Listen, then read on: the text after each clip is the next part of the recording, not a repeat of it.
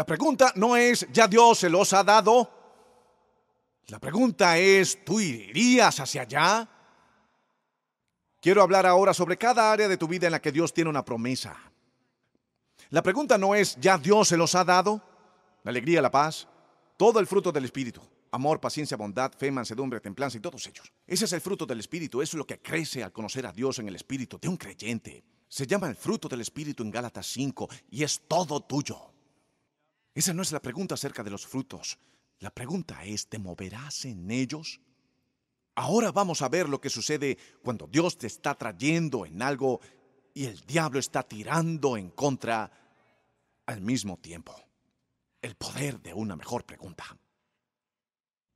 Veamos el versículo 17.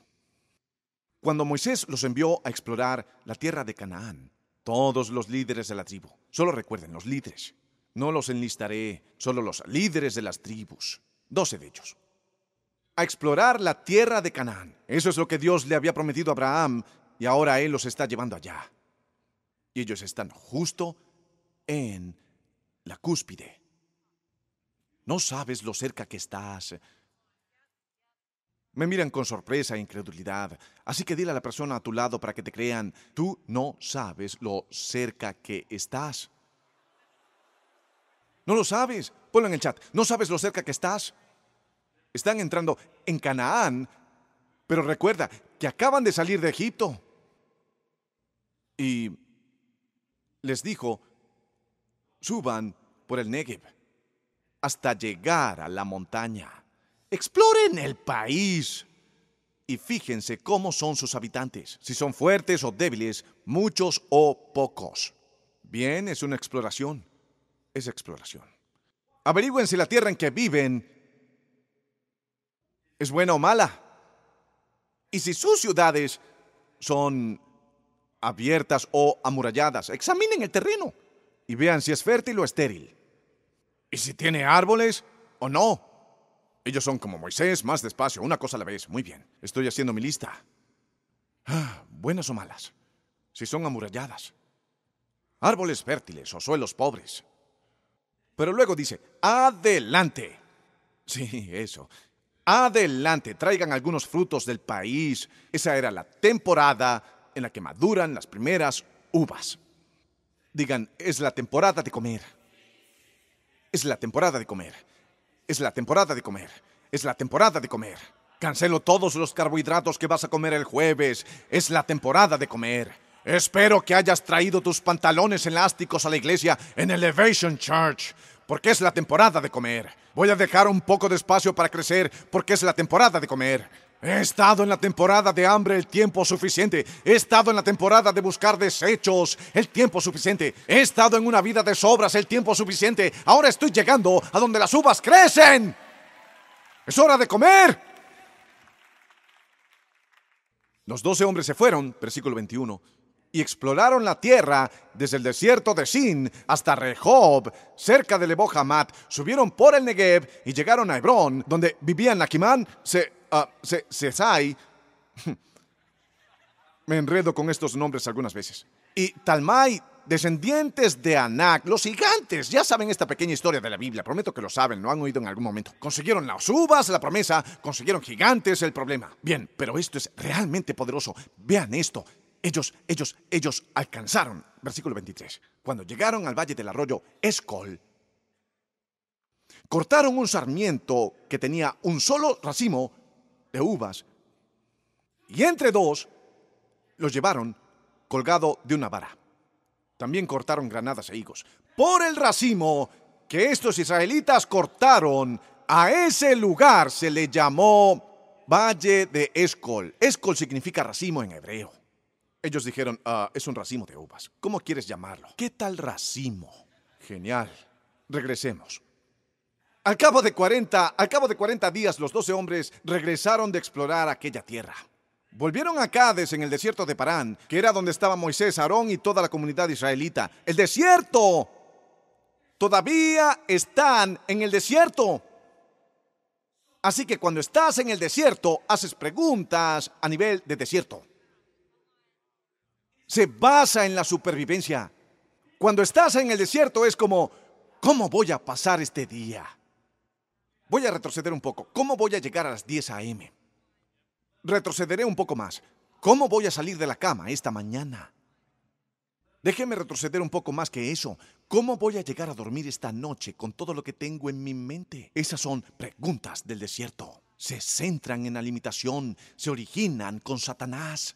¿Es verdad que Dios les dijo que no comieran de ningún árbol del jardín? Es una pregunta basada en la limitación, pero Dios quiere que te enseñe sobre el poder de una mejor pregunta.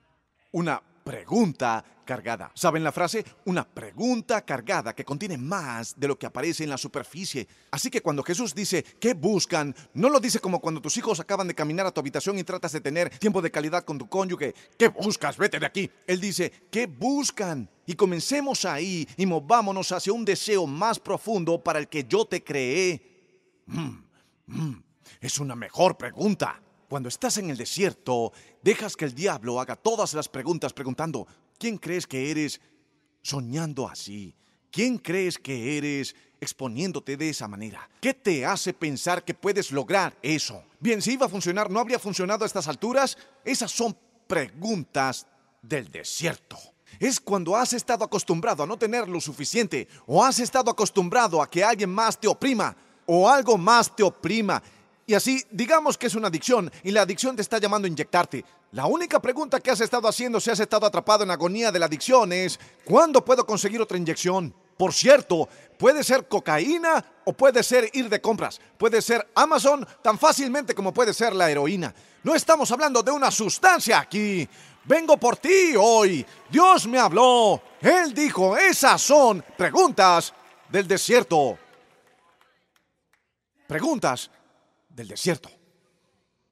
Y, cuando haces preguntas del desierto, obtienes respuestas sin salida.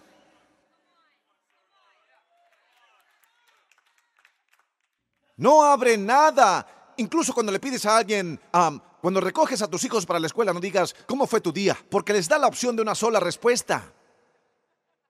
Bien o mal. Tienes que preguntarles algo más abierto. ¿Verdad? Debes ser creativo si quieres que tu adolescente hable. Tienes que hacer algo diferente. Y ni siquiera sé cuál sería la pregunta porque aún no descubro cómo hacer que Graham me hable de camino a casa desde la escuela. Pero trabajo en ello. Y sé que lo que no funciona es un, es un sí o no, buena o mala respuesta. Muy bien. Volvamos ahora al texto. ¿Podemos volver al texto? ¿Están todos conmigo hoy? ¿Están todos conmigo hoy? Ustedes que ven, ¿están ustedes conmigo hoy? IFAM, ¿están conmigo hoy? Valentine, toda la sección de atrás, ¿están ustedes conmigo hoy? Oh sí. Oh sí. Estoy contigo, predicador. Lee el siguiente verso. Ah, volvieron a Cades en el desierto de Parán, que era donde estaban Moisés, Aarón y toda la comunidad israelita. Y en el desierto les presentaron a todos ellos un informe y les mostraron los frutos de esa tierra. Este fue el informe. Fuimos al país el que Dios prometió, al que nos enviaste, y por cierto, que allí abundan la leche y la miel. Noticias de última hora. Dios está en lo correcto. Aquí está la fruta. ¿Querías algunas uvas? Te trajimos algunas uvas. Ahora, los únicos que la pudieron cargar fueron Josué y Caleb, porque el resto de ellos no llevarían ninguna fruta. No llevarían ninguna fruta. pero Josué y Caleb los dos espías que no nombraron tenían un espíritu diferente. Un espíritu diferente. Hicieron mejores preguntas. En lugar de mirar lo difícil que era estar en la tierra y decir, ¿cómo rayos vamos a poder hacer esto? Miraron la misma situación y esto es lo que quiero que vean. Dios te puede dar la capacidad de mirar una situación que estabas viendo como una imposibilidad y luego verla como una oportunidad. ¿Para quién es esto? Y hay un racimo de frutas, ¿sabes? Las granadas, los higos y las uvas, un racimo en Escol. Pero también hay un racimo que sucede entre lo que Dios ha llamado a su pueblo a hacer y el conflicto que sienten al respecto dentro de sí mismos, por lo que es un racimo. Esa es una palabra negativa para mí. No escucho eso usualmente sobre frutas, suelo escucharlo sobre cosas que salen mal. Hombre, esto es racimo, podrías decir. Es un racimo en Cades Barnea. Porque tienes estos 12 espías y tienes dos de ellos que tienen fe para decir, oh sí, saboreé esta fruta. Nah, nah, nah, saboreé esta fruta, prueba un poco de esto. Y al mismo tiempo, vean esto, al mismo tiempo que están recibiendo un sabor del mañana, están siendo arrastrados de vuelta a un pasado que está por debajo de ellos. Miren, miren, miren esto. Versículo 28. Pero el fruto es tal y como Dios dijo que sería. Pero el pueblo, las promesas y la persona es un racimo. Las promesas y la persona es un racimo. Dios, Dios me puso a predicarle a alguien hoy que es un racimo ahora mismo en su vida, en su mente, en su matrimonio, en su familia. Es un racimo, vean esto, de miedo y fe. Es un racimo de pensamientos que no se puede conseguir desenredando. No puedes simplemente averiguar si ha sido un buen año o un mal año. Realmente no sabes qué pensar sobre eso. Ya no sabes qué pensar si este es mi amigo o mi enemigo. Es un racimo. Es lo que está sucediendo en Cades Barnea. Y el hombre de Dios, Moisés, envió a estos espías y les hizo tres preguntas simples. Pero regresaron con un pero. Ellos volvieron con un pero. Pero el pueblo que allí habita es poderoso y sus ciudades son enormes y están fortificadas. Hasta vimos anaquitas allí. Los amalecitas habitan el Negev. Los hititas, jebuseos y amorreos viven en la montaña. Y los cananeos ocupan la zona costera y la ribera del río Jordán. Caleb hizo callar al pueblo ante Moisés y dijo, subamos a conquistar esa tierra. Estoy seguro de que podremos hacerlo todo lo puedo en Cristo que me fortalece. Y Filipenses 4:13 aún no había sido escrito. Pero los que habían ido, hay otro pero. Hay otro pero. Hay otro pero. Hay una promesa y un problema. Y hay un pero en el medio. Hay una promesa y un problema. Y hay un pero en el medio. Hay un problema. Pero Dios, pero Dios, ese es mi pero favorito en la Biblia. Pero Dios. No lo entienden.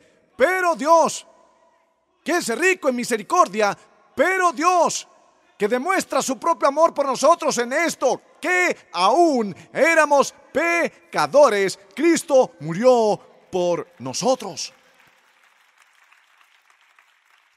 No sé si esto suena bien, pero necesitas otro pero. Necesitas otro pero. Necesitas un nuevo líder. Sigue siendo guiado por tus sentimientos. Sigue siendo guiado por tus frustraciones. Sigue siendo guiado por tus límites. Necesitas un nuevo líder. O vas a morir en el desierto. En el desierto del qué pasa si. Gracias por ver el canal de YouTube de la Iglesia Elevation. No se conformen con esto, únanse a la IFAM, nuestra familia extendida en línea, y acompáñenos en vivo los domingos. Suscríbanse a este canal para no perderse un solo video o transmisión en vivo, y compartan con sus amigos. También pueden apoyar al ministerio haciendo clic en el botón Dar ahora para ayudarnos a alcanzar a las personas en todo el mundo para Jesucristo. Gracias por vernos, Dios los bendiga.